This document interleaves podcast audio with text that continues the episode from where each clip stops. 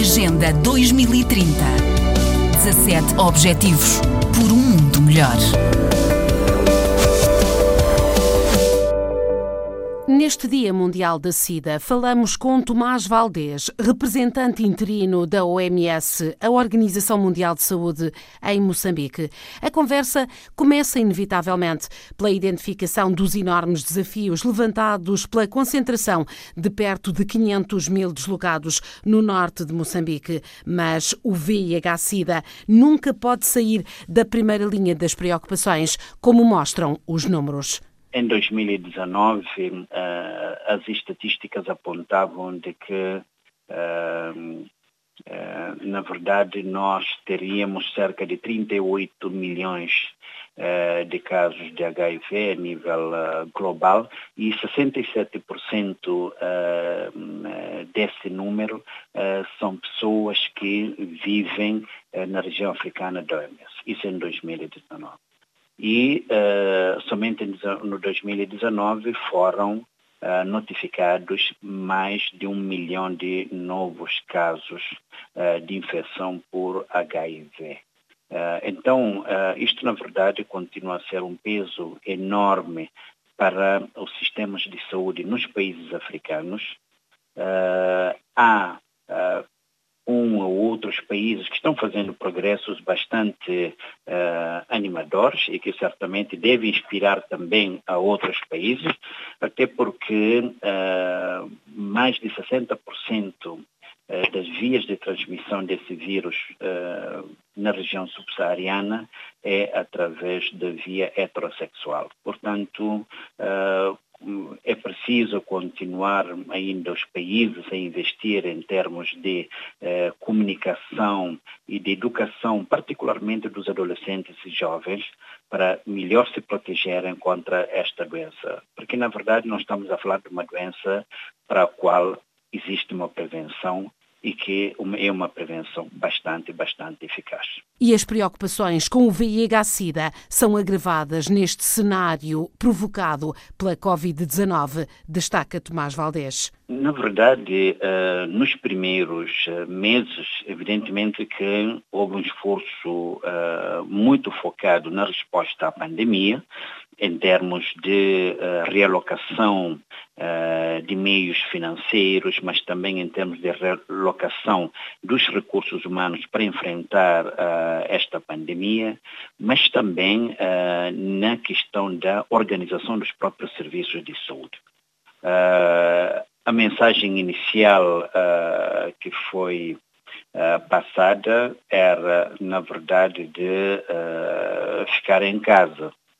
Mas, ao mesmo tempo, o desafio que se coloca era de como garantir a continuidade dos cuidados de saúde à população que dela precisa. E aqui estamos a falar particularmente da população que padece de doenças crônicas, como a diabetes, a hipertensão, a, a epilepsia, por exemplo, mas uh, certamente também uh, devido a, a, doenças como do HIV-Sida.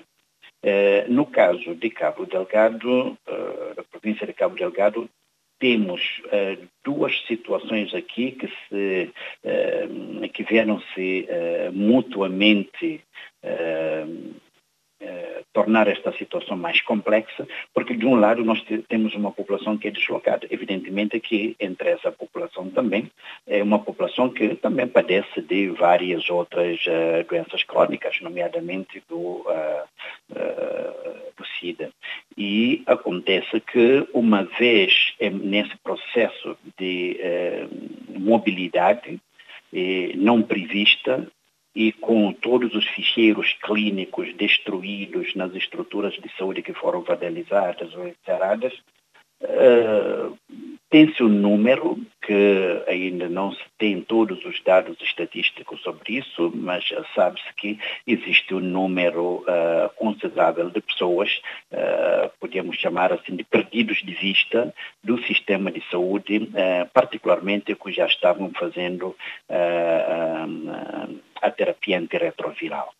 E neste momento os serviços de saúde eh, desencadearam já desde o mês de maio, diga-se de passagem, portanto temos que eh, reconhecer o esforço do governo nesse sentido, desde o mês de maio que tem passado mensagem no sentido de chamar as pessoas que precisam de cuidados continuados para uh, continuarem a procurar esses serviços nas unidades sanitárias. Uma vez que as unidades sanitárias foram reorganizadas para atender uh, pessoas com Uh, quadros compatíveis com Covid, mas também, e essas que são uh, normalmente direcionadas para uh, uma outra linha de atendimento, e as pessoas que padecem de doenças comuns para continuarem a serem atendidas. Portanto, este é um desafio.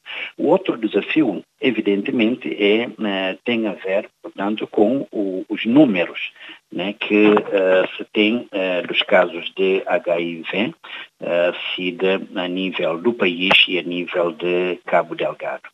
E aqui, evidentemente, que se assinala mais um dia para reforçar a consciência pública e a opinião pública sobre o que ainda continua a representar essa questão do HIV-Sida e para dizer de que na região africana da OMS Uh, Moçambique uh, é um dos países prioritários em termos de uh, luta contra este vírus uma vez que é o segundo país uh, da nossa região com mais casos de HIV-Sida depois da República da África do Sul, com uma prevalência que ronda os 13,2% uh, da população dos 14 aos 49 anos em 2015, mas que, entretanto, devido a todo, uh, um, todo um esforço que está sendo feito, esses valores também uh, tendencialmente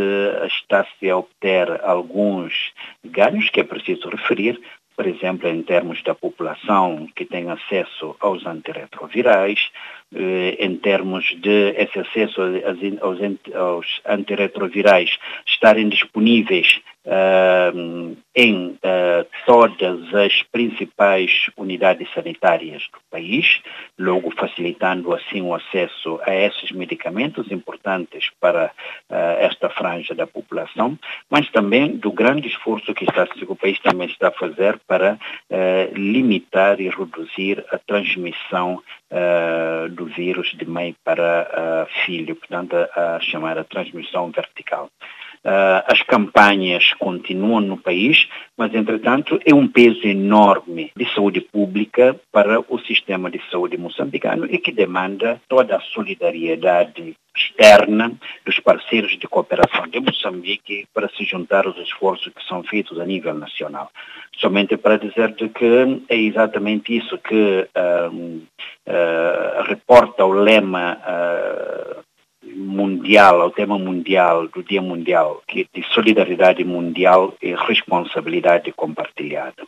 Portanto, essa responsabilidade compartilhada eh, exige exatamente isso, que eh, esses problemas precisam de respostas globais, né?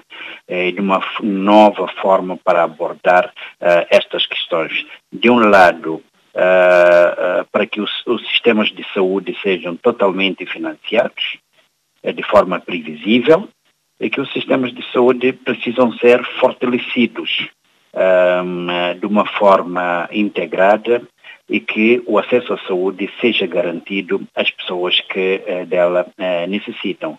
E reforçar uh, esse pressuposto de que o acesso à saúde é um uma questão de direito humano uh, fundamental e que precisa ser uh, respeitado. Tomás Valdez, representante interino da OMS, que traça este retrato de uma epidemia que não pode sair das prioridades de Moçambique. Agenda 2030. 17 Objetivos por um mundo melhor.